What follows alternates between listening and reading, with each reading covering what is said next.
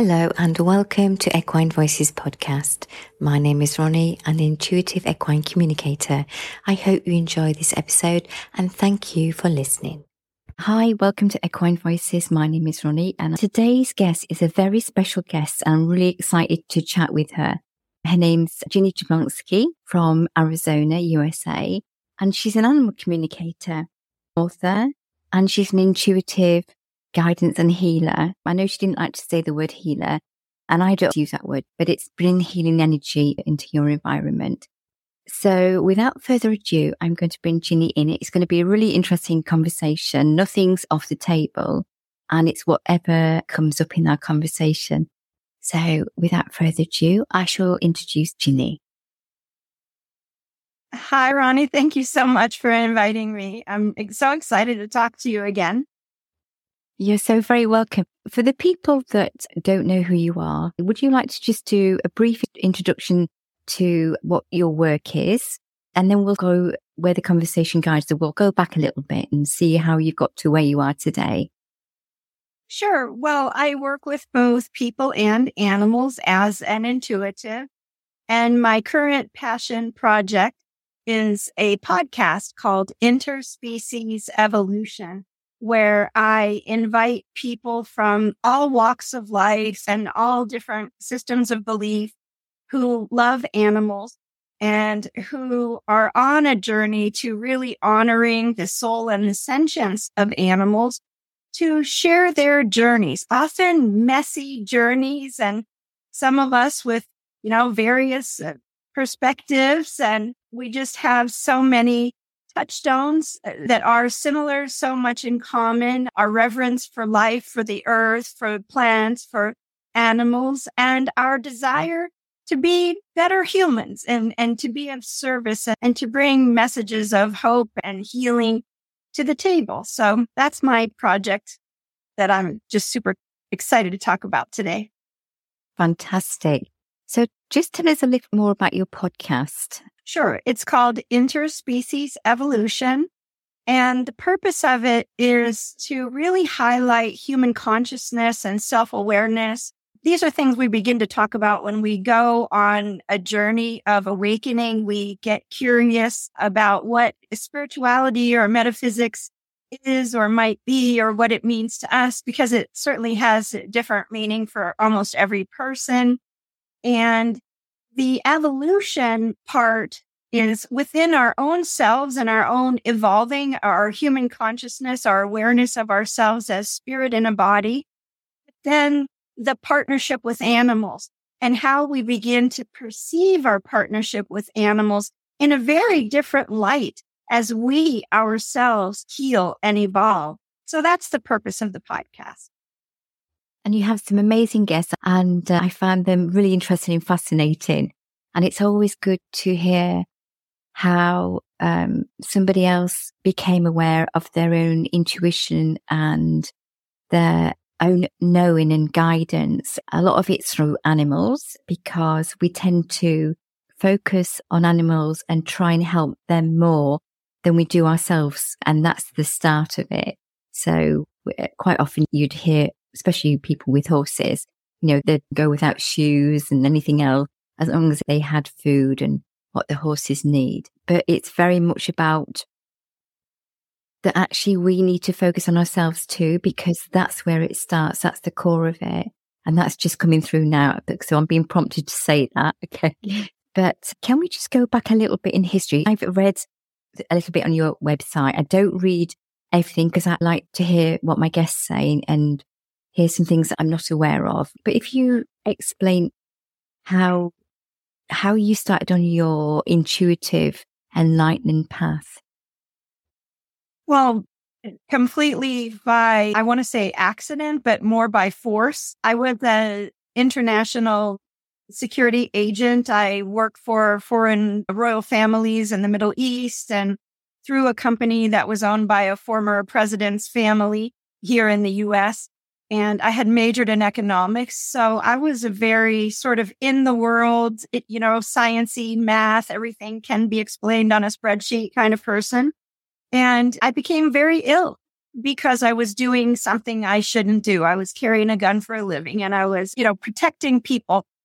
And that is really not where my soul wanted me to go in this life. So my soul took me out and I became very ill, extraordinary pain, unexplained, undiagnosed pain. And the doctors, of course, wanted to give me narcotics right away. And I refused narcotics.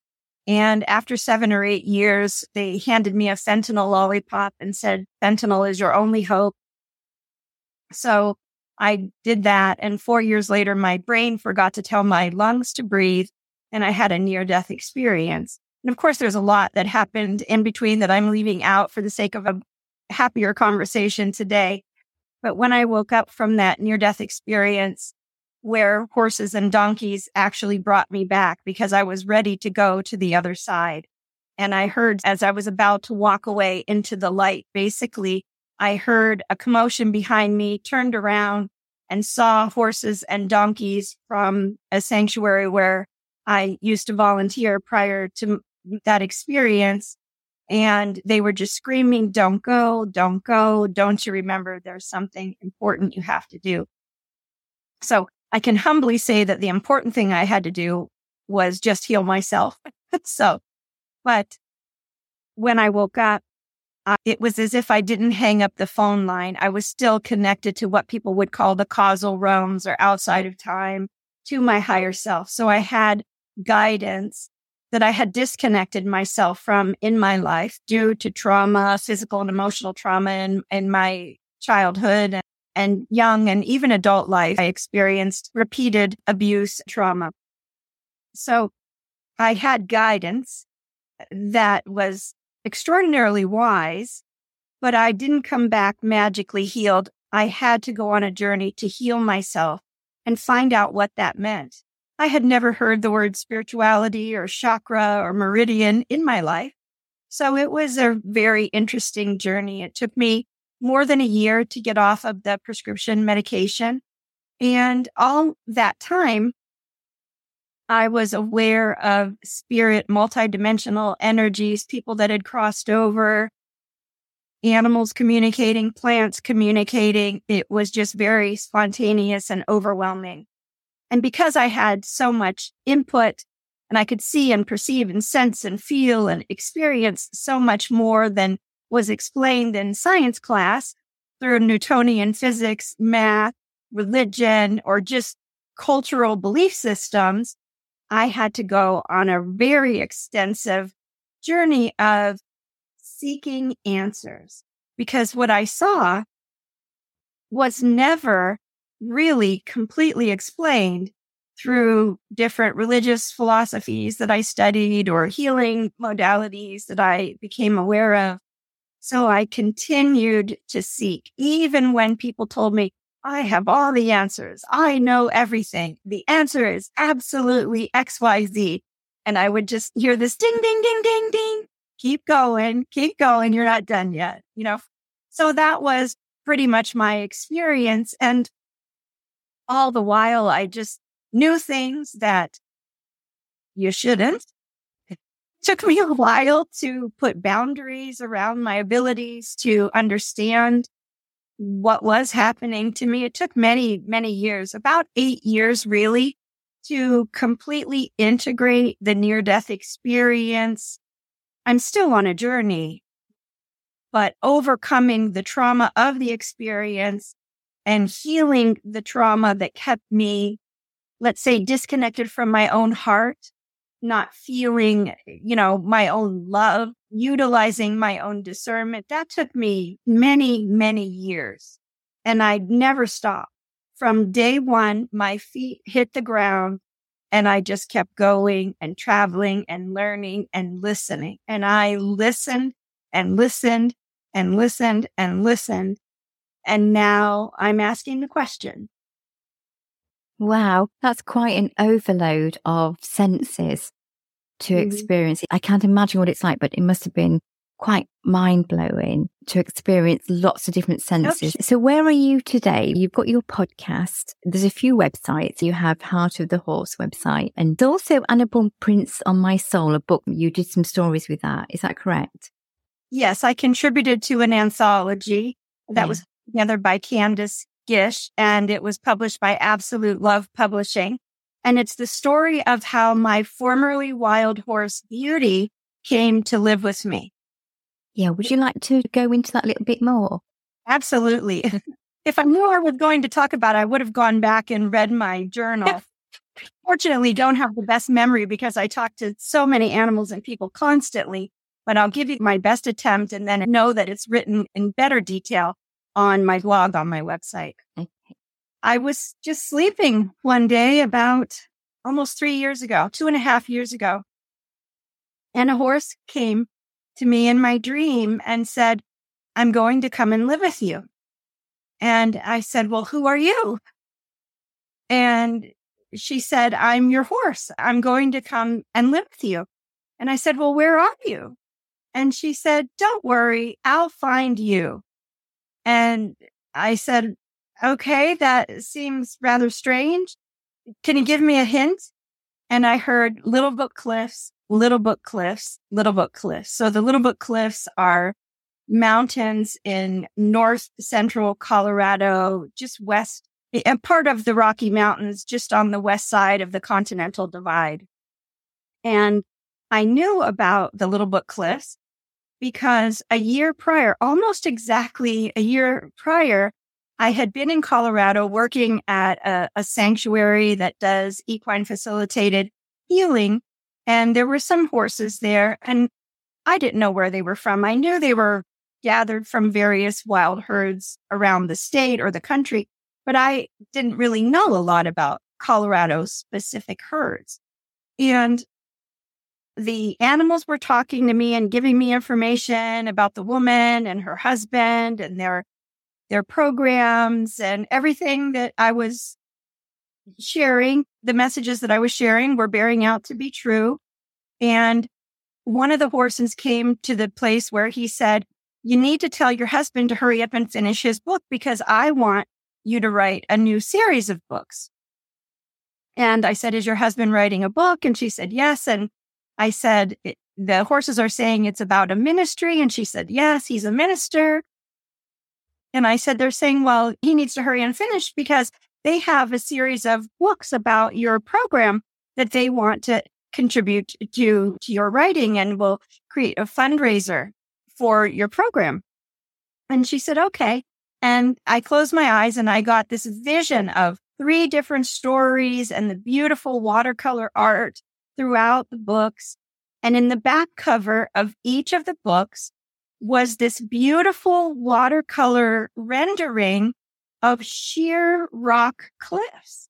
And underneath it was just a, a, few sentences, but it was very small print and I couldn't read what it said, but I said on the inside of the back cover of these books are these rock cliffs. Do you have any idea what this means? And she was like, Ginny, these horses are from the little book cliffs.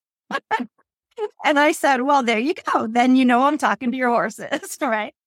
And it was really adorable. And that was the first time that I ever worked with them or knew of them. And they said, don't worry, you'll be back again next year. And sure enough, I did go back again the next year. And then some months later, my horse now, her name is Beauty. I know now her name was Beauty, but I didn't then. So she just said, Little Book Cliffs, Little Book Cliffs. So I knew who to call right away, particular woman in Colorado. And I said, a horse came to me in my dream. She needs to come and live with me. I have no idea where she is, but she's from the Little Book Cliffs. Do you have any connections with people who know about horses from the Little Book Cliffs? And she said, give me a couple days and I'll get back to you. And she got back to me. I think it was just maybe a day later. And she said, I know which horse it is. The horse is owned by one of your clients and one of your clients says, yes, you can have the horse. And I'm like, wait, wait, wait, wait what horse? What, what are you talking about? And she said, I'll give you the email. You guys can talk. The horse needs to be rehomed because it's dangerous. It's explosive under saddle and there's some unsafe conditions and the horse needs to come to you. And I said, okay, that's fine. And I still didn't know anything about the horse. And that night I had a dream I was woken up again and I was dreaming about the little book cliffs and this herd of horses. And beauty came to me and said, black, black, black. I'm black beauty. And I woke up in the morning to an email with pictures of a black horse saying that her name was beauty. So that's the story that I share in the book. And then it goes on and on. And in the book, I do say that I'm going to write an actual book about her healing journey because it has been a very rich, very complicated healing journey.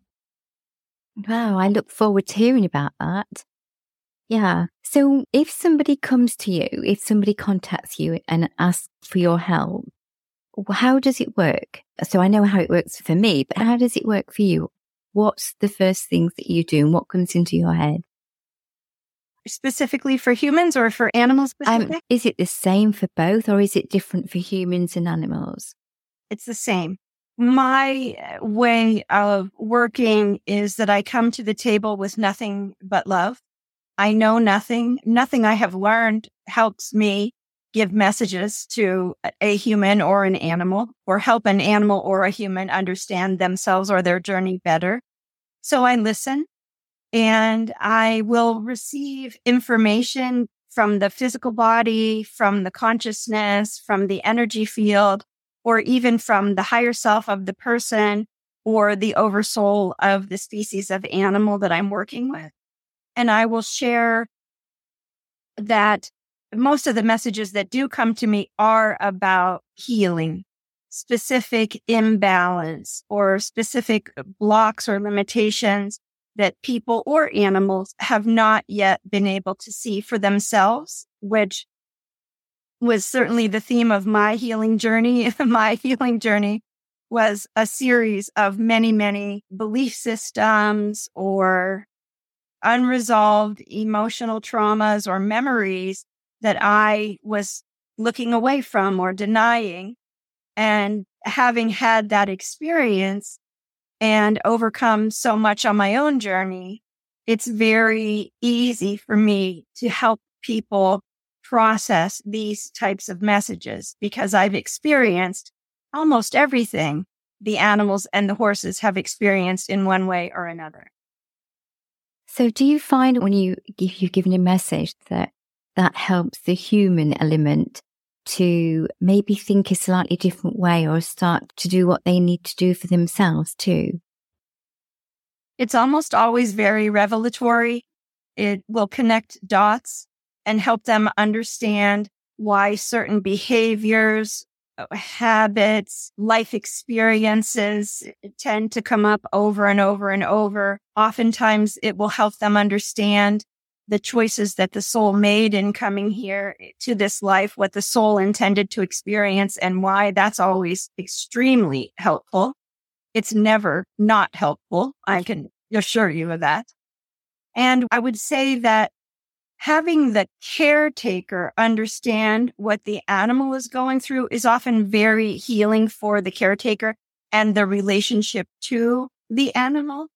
And it is often exceedingly helpful and very liberating for an animal to be heard at a level where their soul choices are being honored and where their misunderstanding of human, let's say, experiences or interactions or judgments of human experiences or interactions are preventing them from moving on. They're getting stuck in their body. They're just as a human would sort of perseverating on some unresolved emotional trauma or wound.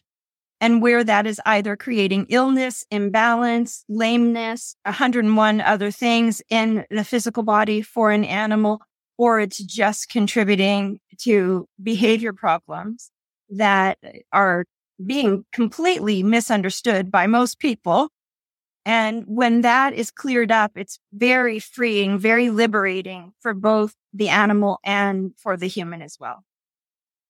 That's amazing. From my own perspective, my understanding, my learnings come from being self-taught, if that's the right word. So my experiences come from my mare, Toots, who we talked about last time we spoke. And she was the one that got me into animal communication. And for a long time, when I first used to go out and, and sit in the field with other horses and write whatever come into my head and pass it on to the relevant people, it was very much about just conversation. And there was always something in there for the, for the carer to understand that I'd connected to their horse. As you I never asked for anything. I would just sit there and wherever my eyes were drawn, I would write the colour of the horse and whatever came through. And there's some funny stories as well sometimes with those. But as time's gone by, it's changed and it's, it's different. That still happens, but it's, it's not always word form. It's just a feeling. But as I mentioned to you, you know, hand on heart, I find it's harder with your own horse because your own emotions and your own baggage get in the way. But I do always look to me first. What am I doing? What am I bringing to this? What am I not seeing? But it, yeah, it's, it's a constant struggle, I must say. It's not the easiest. And then on the other scale, I get communications quite often when I'm sat in my car because for me, that's probably the less busiest head. I'm driving, I'm focusing on one thing. So messages can get through and it's not just for horses, it's for people. Usually the person pops in, then the horse. If it's just for the person, the person's name sort of pops in and then I pass on the message. I record quite a few of my messages for people, not just in this country and I pass them on. And my key is if I don't pay attention, I'll get the name will pop in or, or the thought will pop in. And that's so it's one acknowledgement and I'm usually busy doing something and then it will come again and I'll go, okay, that's twice. And then the third time I pay attention. And if I'm driving or I'm busy, I will literally pull over and go, okay. And I never know what the message is. I just know there's something waiting to come through. And as I say the first word or think the first word or type the first word, quite often I put them on my phone. Then the rest of it flows. And then I pass it on and then I carry on. And it never ceases to amaze me how they come and what it means because sometimes I'm intrigued what comes through and I'm like, I'm really intrigued about this message. And I always say, you know, if it doesn't mean anything, then that's fine. But if it means anything, just let me know that you can acknowledge the message. And so when they do, it's nice. It's nice that you know and you're trusting what you're getting because it's, it's about that trusting that you're following through with what you originally said that you're going to do. Does that, does that make sense? Oh, yes. And I think that one of the keys to any success in, in this realm is to be open and to not have an expectation of how the message will come or look or feel or what paradigm it might be representing or if it's tied up nice and neat in a little box with a little bow that, that perfectly aligns with exactly what the human thought the issue was going to be. You know, there have been many times, in fact, almost every day I say, I have no idea what this means. It sounds even a little odd to me, but I'm going to go ahead and say it because I'm guided to say it. And the person always says, yes, you know, there's always some explanation for it. So I think that being willing to, to listen, to sense, to feel, to hear, to experience. And what you talk about, Ronnie, is in the metaphysical realm is called direct experience. Like you, you have uh, learned and honed and refined your abilities through your own direct experience and direct messages from your own animal. And I will just say, I do struggle with my own animals because the last thing we want to be in working with our own animals is wrong. So if there's a bit of doubt, then we should always ask someone for help. It's, it's really hard. I don't want to project on anybody that it's a difficult thing to do, but for me, it's difficult to be 100% certain that I know exactly what's going on with my animals. I often ask other animal communicators or intuitives for support and input. It's, it's what helps us to firstly validate the messages and the feelings that we're getting but it's true that sometimes through our own emotion or through our own personal desire for a specific outcome, we can maybe not get the entire message. And how frustrating is that?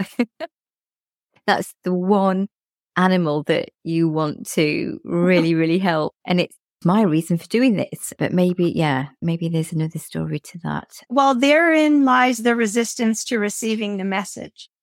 Yeah. Because we're not neutral. The only way we can be as accurate as we can be is to be neutral to whatever comes or doesn't come, to have no expectation and to have no judgment. And that's a difficult place to be with your own animals, for sure. It's a difficult place for any human being on earth right now to be. Absolutely, because you, you tend to judge yourself and, and go down that route sometimes. Yeah. I'm going to share a little story this with you. So this happened quite a few years ago. And have you ever heard of a horse called Desert Orchid? Maybe not. He's an English racehorse.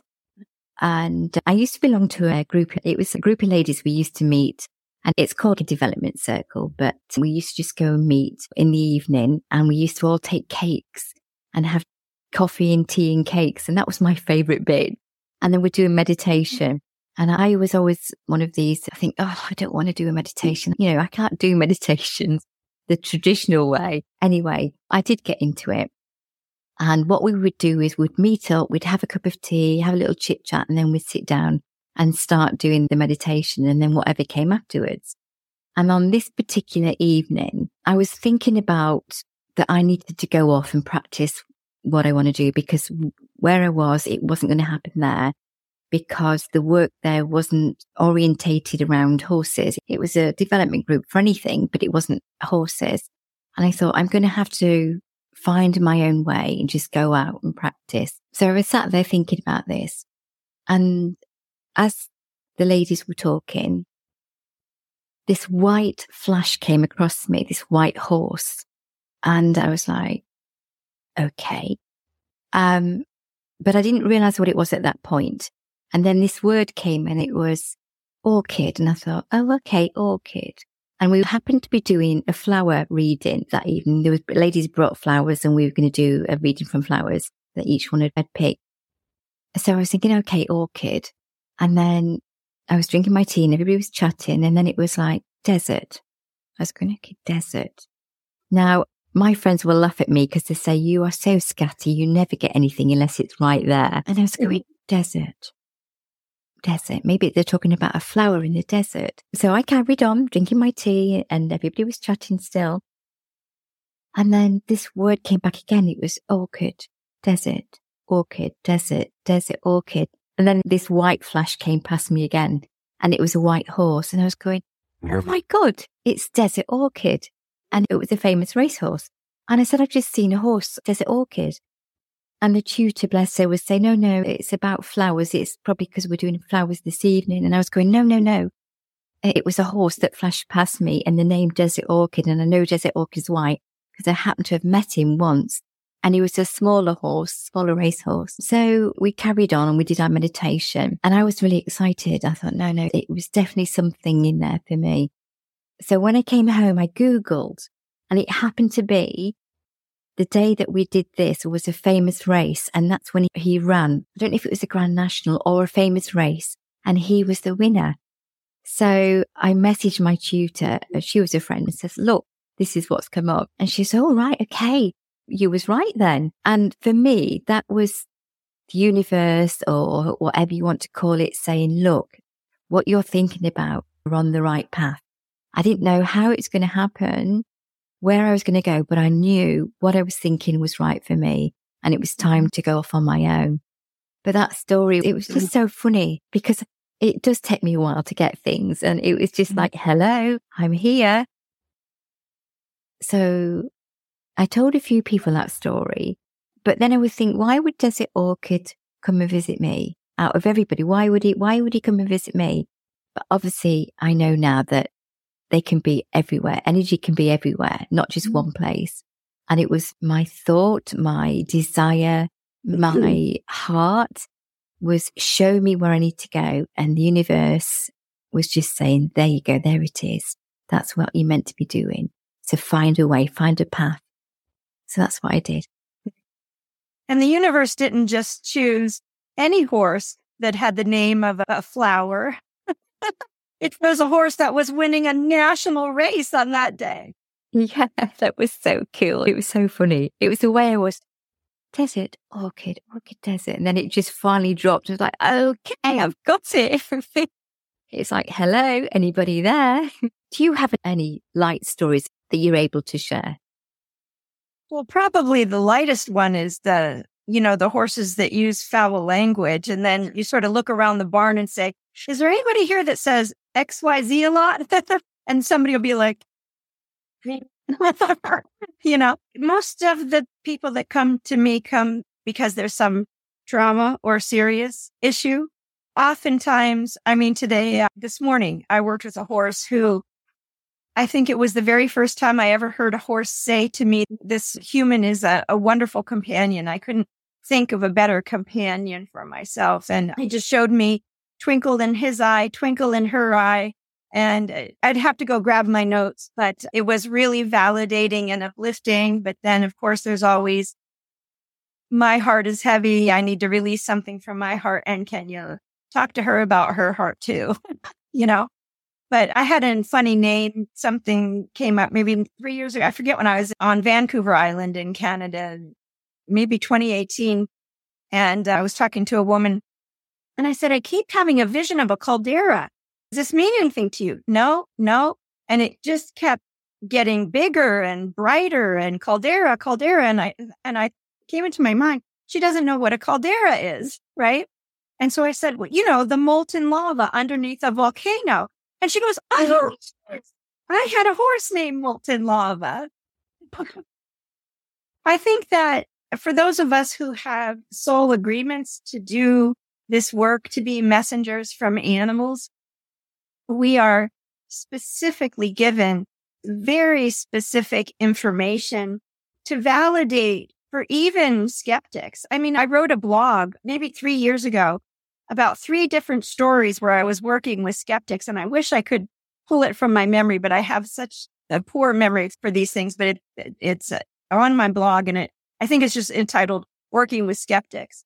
And everything, everything I do, all the information I get is for the most part healing or validating, right? It has something to do with an opportunity to know and understand oneself better, to heal, to clear, to release, or to have a better understanding, you know, in, in a partnership.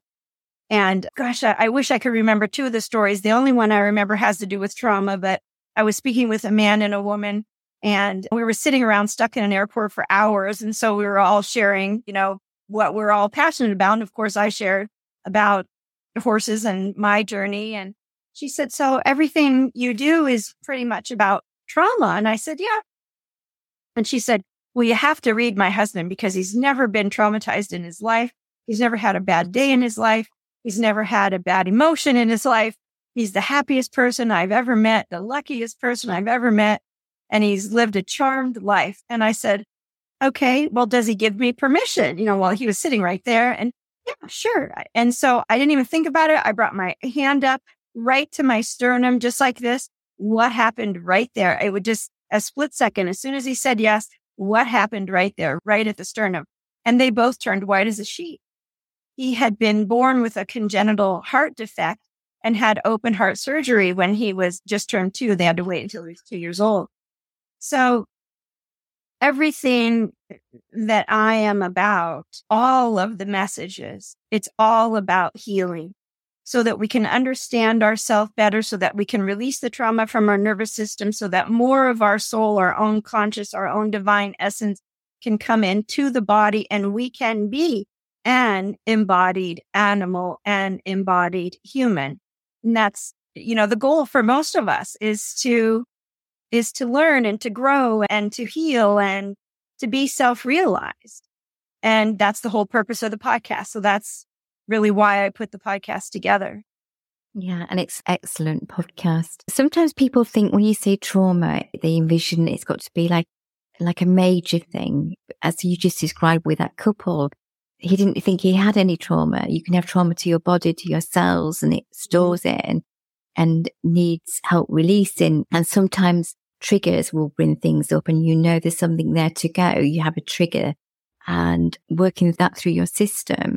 And it's recognizing that your body, your energy, your soul is always communicating with you. It's always guiding you. And if you feel uncomfortable or you're trying to bury something or deny something about yourself, it has a way of erupting. And if you ignore it to the point of really pushing it down, it explodes. So you have to do something about it. And I suppose the ideal place to be would be as it happens, because it's not a case of living in a bubble where nothing happens to us. We're here to experience this life.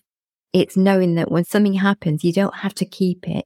You can help it go through so that it's an easier experience, if that's the right word. Yeah, I'm not sure if I've described that correctly, but no, you're you're exactly correct. And unfortunately, I'll just use myself in, as an example. I wasn't brought up in a family or a society that even discussed thoughts and emotions and where they come from, and that we don't have to be eh, driven by them and that we can release them and they don't have to continue to affect our choices and make us sick. Nobody ever said that to me in 46 years of life. You know, so I think that I always say we get three opportunities to address and heal a trauma before it really settles into the body and becomes some illness or disease. And firstly, it's the thoughts. If you have a negative thought, and I teach classes on this, where do thoughts come from and self inquiry? If you have a, an unwanted thought, let's not even use the word negative. Some people might not like that. And you can track down through self inquiry, talk to your body, talk to your consciousness, talk to your energy field. What is the source of the thought? Was it some time when I was slighted or wronged or harmed or I watched someone else be abused in my life? You know, what is the source of that thought? Unfortunately, most people go to the psychiatrist to get drugs to control their thoughts because they don't like their thoughts. They don't know that they can use meditation, mind body practices. And, you know, I'm certainly a proponent of mind body spirit practices.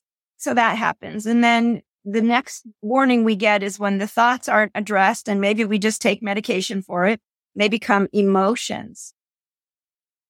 So what do we do then? Most people go to the therapist, go to the psychiatrist, get medications to manage the emotion instead of using the hundreds of processes that are available today, including psychotherapy to help us understand our emotion. One of the difficulties with traditional psychotherapy is that emotions aren't logical. So it's really hard to heal based on emotion, right? Or an understanding of emotion. But energetically, consciously, we can heal a tremendous amount based on emotion. But again, most of us go get the medication. So we haven't listened to our thoughts. We haven't listened to our emotions. So now it settles into the physical body and we begin to experience pain. And that was my story. I had ignored all the thoughts, ignored all the emotions, and ignored the pain because I had to be tough in my job. I didn't listen to my body. I was a competition shooter.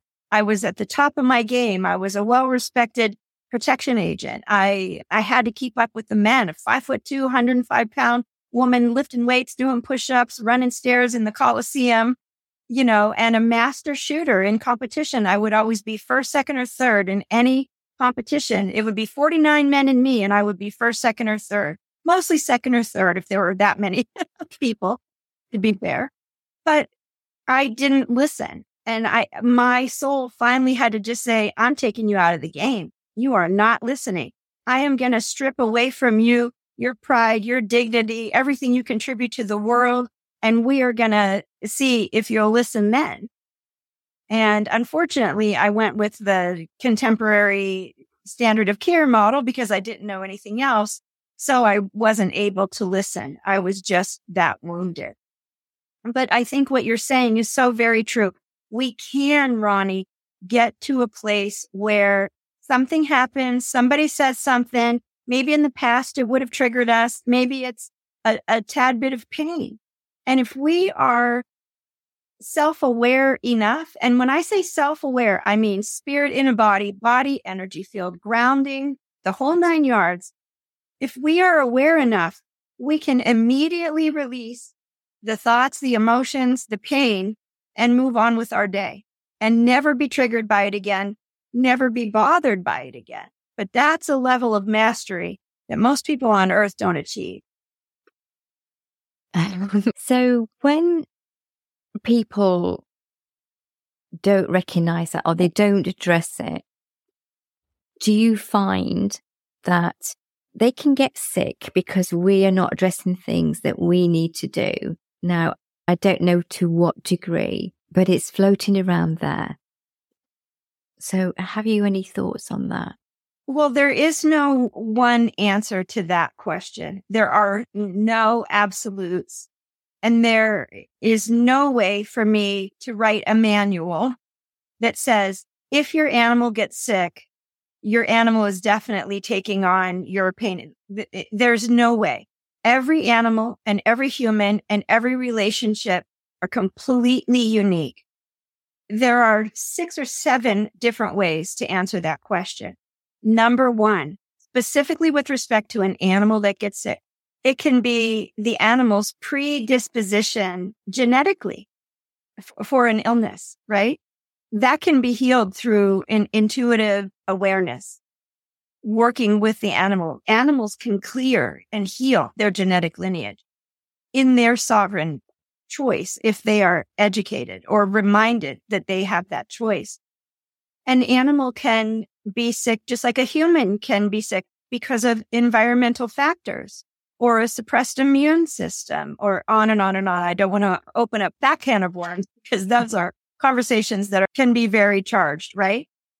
An animal can get sick because just like humans, it has judged a person or a thing or itself. And I've worked with many animals who have been, and in fact, one of the horses I worked with today was an Arab born from a very well known Arabian breeding farm. And he proved to be not breeding stock. And it was projected on him that his conformation wasn't good enough and he was substandard and he was just about to be sent to a kill pen apparently when my client intercepted the animal. So imagine the sense of unworthiness that he held in within his own being because he was told by humans that there was something wrong with him. And I, as a mm-hmm. child, was told that there was something wrong with me because I was unwanted. So I can resonate with that. I mean, we can all, I think, I don't know that many people who haven't felt a sense of feeling unwanted or unworthy or something wrong with us, whether it be physical conformation, right? Or our intellect or our ability to be an artist or sing or dance or ride a horse, whatever that is, right? And so there's that. There's an animal just like a human being can martyr itself, can sacrifice itself, can take on human emotion. And most of them that do have no idea what to do with it and need help getting rid of it. And that's a huge conversation, Ronnie, that I would love to talk about every day of the week and for the rest of my life. Because something I think we all need to be reminded of is that none of us can heal another being. None of us can do the forgiving that is necessary for another being, can release the judgment of ourselves or others that is contributing. We can carry the emotional pain. We can say, let me share your burdens. Oh, I feel guilty that, you know, I bucked you off and now you have a broken clavicle and a broken rib and a broken leg. And uh, now I feel guilty, right? What the animals need to be reminded most often and humans as well, who are very empathic, like myself, who martyred themselves, like myself, that we can never actually heal the cause of someone's pain or anguish or wound. We can carry the burden so that we both suffer constantly, but we can never actually heal. That is only done by the person who has the wound. So there's that. Then there's a really complicated conversation about mirror neuron and animals, dogs and horses, cats have more mirror neurons than humans. And we know from neuroscience that if you're a child or you're an adult and you witness a shock or a trauma, someone in a car accident, someone being murdered, someone being abused, someone being just vilified, discredited, cut down, cut to the knees, as, as we would say, our body doesn't know the difference between their trauma and our trauma because our mirror neurons bring it into our system. Now, as an educated, self-aware person, I know that that has an opportunity to happen to me all day long. It's something called secondary trauma in my work. So every day I'm constantly clearing any secondary trauma or anywhere within my nervous system that I have taken on someone else's trauma or projection. And animals do that a lot. When you see animals yawning, a lot of times they're saying, Hey, this isn't mine. I'm in your energy field and I'm perceiving your trauma. And if I weren't as self aware as I am, I would take that on, but I'm not going to. So I'm going to yawn and, and release it. Right. Yawning resets the vagus nerve and the entire nervous system. Actually, you know how to do it. So there are so many reasons there are souls, there are animals who make a choice to say, you keep getting, uh, you know, like a bacterial infection or you keep injuring your ankle because you're not addressing some emotional trauma in your life. And I'm going to hurt myself or become ill to show you that. Well, unfortunately, most humans don't even know that that's a thing. There's no there there. Like, oh, my animal's sick. I have to take it to the vet. The vet needs to fix it. Very few people stop and say, Oh, I wonder if my animal is mirroring my illness. Or I just had a, a bladder infection last month and now my cat has a bladder infection. It's not a common conversation, you know, but there can be so many reasons for an animal to develop illness. One is they want to take themselves out of the game. They don't want to jump anymore. They don't want to spin anymore. They don't want to do dressage anymore. They don't want to rodeo anymore. They don't want to be ridden anymore. There's so much of that going on too, or they're just not being listened to, or they're in pain somewhere. They have a cracked tooth or a necrotic root or a, a rib out or ulcers and people aren't listening. So they're exhibiting behavior that people would say, Oh, that's bad behavior. Don't put up with that. You know, but they're just trying to tell you they're in pain. We could talk about this for 13 weeks, six hours a day and really just scratch the surface of the reasons why animals get sick. So you'll never hear me say it's because of this one thing.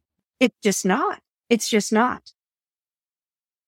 And that's the big question because you think that you can fix things. And as you said, it's not our right. We can't do that to them. They have to give us the permission and they have to want that or be aware of it the same as we do, if, if that's the right mm-hmm. phrase. I have a girlfriend who has a horse right now and she keeps asking me to help the horse. And the horse keeps telling me, I can suffer if I choose. I can suffer if I choose. I can suffer if I want to. And, you know, of course, my friend doesn't want that answer. Mm-hmm. And the horse is taking on my friend's suffering. A lot of the cellulitis and inflammation that we see is the animals processing and detoxing through their system a bunch of human emotion and trauma that humans aren't willing to face or take responsibility for. So it's true that animals are experiencing pain and suffering because they think they're helping us. But when the human has no desire or intention of ever healing anyway, that's when we can talk to the animals and say, your suffering isn't helping anybody. Is this really a soul choice you want to make? You know, is this how you want to die? It, it might not be the best choice. I get to make that choice. Yeah. Crikey. I've got like 20 more questions in my head, Ginny. and that means we'd be here all night, which is not what you want to do. What would you like to talk about now? What would you like to share? Well, just so you know, I have time. I blocked out 90 minutes, so it's totally up to you how long we go. Oh, are you comfortable talking about therapy horses and what they've enlightened with you, what they've shared with you? And there's different scenarios. So if you want to, that's fine. If not, we'll go on to another subject. Well, I'm happy to talk about it with this disclaimer. You don't have to if you don't want to. This is a very difficult subject. Almost any subject with any animal lover, you know, especially horses, there are a lot of opinions and a lot of perspectives. And I always say there are no absolutes.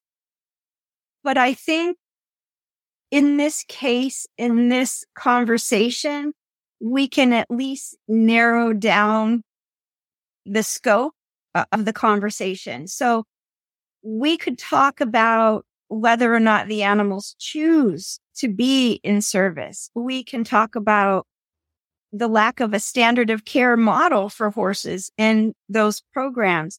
We can talk about the lack of horse experience for people who are running eh, the program. I mean, there's so many different ways to come at the conversation. But I think to really honor your question, your intention is how do horses feel about being placed in service? And again, I say, ask 10 horses, get 10 answers just like ask 10 horsemen any question about horses. You're going to get nine or 10 answers, right? Yeah. So again, it's very unique to horses. There are some what I would consider to be unfortunate trend and more horses than not. And this is according to their own research and these programs that are created to train people and certify people in equine assisted psychotherapy, equine guided education, equine facilitated learning, equine coaching, whatever you call it. It's putting a horse in service to a human. And firstly, I myself question why we need animals at all to help us. We are the more evolved species we should be the more evolved species. We should be the more self-aware species. But beyond that, there are horses who have experienced a shock or trauma and are unable to manage their own energy field. So against their own wishes, they are taking on the, the energy of animals. And I apologize. I started a thought and I didn't finish it through. I was talking about the, the burnout rate of horses in these programs. And the burnout rate is anywhere from three to 18 months. And I am personally aware of a few sanctuaries across the world that are dedicated to taking in animals that are completely and totally traumatized from being in these programs. And there are many reasons why that can be. Number one, they didn't belong there in the first place. Number two, there's no standard of care. They were used too many times, too many days of number three. They didn't know how to manage their own energy. Number four, people weren't listening to them. They had an injury or they were in pain or they had their own healing that they needed to do. And the list could just go on and on and on from an esoteric perspective. But I think even from a human intellectual perspective, there are a lot of problems with the way horses are used in these programs. I had a woman call me about a year ago saying that she's highly educated. We met maybe five years ago, 2017 at an animal healing course somewhere across the US. And she remembered me and she was working with horses volunteering at an equine facilitated therapy place and said, I have this horse and I know that he doesn't like doing this work. He struggles with too many people in his energy field. And I know, I know this is true. Can you help me with the horse? And I talked to the horse and he couldn't manage his own energy with even two people in his energy field. And he was not well suited to this. And she went to the clinical director of the program and told the clinical director, it's not just me. This other respected animal communicator is saying the same thing. And the woman's response, a woman with a PhD, said, well, he's just going to have to suck it up because that's his job. And unfortunately, I have talked to people who are actively engaged in these programs over and over again, saying things like, your horse just told me it's taking on the trauma of the participants and it can't, it would like to figure out why and how, and it would be happy to do the work if only it weren't taking on the trauma of people or this horse is not well suited to this work. And I've had people respond and I quote, well, they live with me and that's the work I do. So if they want to live with me, that's what they have to do. So, you know, there's a lot of human, unfortunately, in this industry and not just specifically equine facilitated anything in any animal, whether it be body work, whether it be animal communication, energy healing, what have you. There's a lot of avarice and that's just a fancy word of saying greed. And and there is a lot of competition involved. There are a lot of unhealed people who are performing these tasks. And unfortunate, the need to make a living is trumping honoring the soul of the animal and the choices of the animal. And again, I can say there is a direct correlation to this conversation and why I started my podcast, not to bash the equine facilitated world, but to help people understand that there is education available for all of us to know and understand ourselves better, to learn about the human body and the energy constructs and how to honor ourselves and honor animals before we put out a shingle and start accepting money. Because if we quit our day job or invest in a farm and horses, then we have to keep marketing and putting programs together, even when it's killing our soul even when we know it's wrong. And there are a lot of people out there doing it who know it's wrong. And there are many, many people that come to me and say, I had to take my animals out of service. Can you help me? What, what can I do? I want to do this work. I want to help people, but I don't know how to do it. And I have five horses and four of them are burned out. And the one that's not burned out never wanted to do it in the first place. So she never went in the arena. So this is a really, really charged subject and a lot of moving parts. And it involves human ego. And when the human ego gets involved, all bets are off.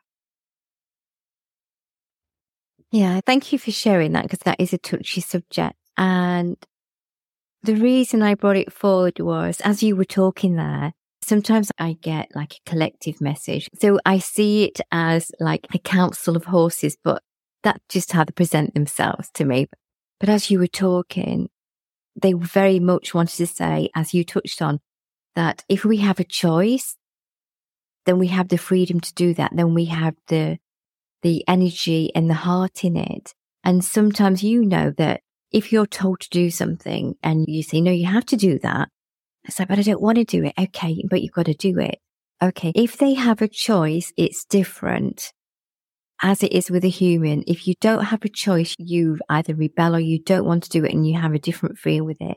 But sometimes just taking that, that pressure off and saying, okay, what would you like to do? It's almost like you go, okay, yeah, I can do that. And it's being aware and feeling, but sometimes there's so much structure in that sort of work that you have to be there at a certain time. You've got two hours of doing something and there's expectations afterwards. Even if they say there isn't, there's always some kind of expectation.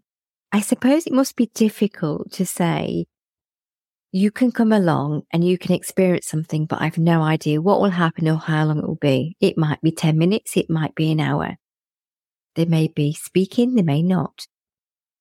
So framing that, that freedom is something I suppose that people have to work with and think, well, how can I do what's good for the animal and the person and honoring both energies, but still be able to do something that's beneficial.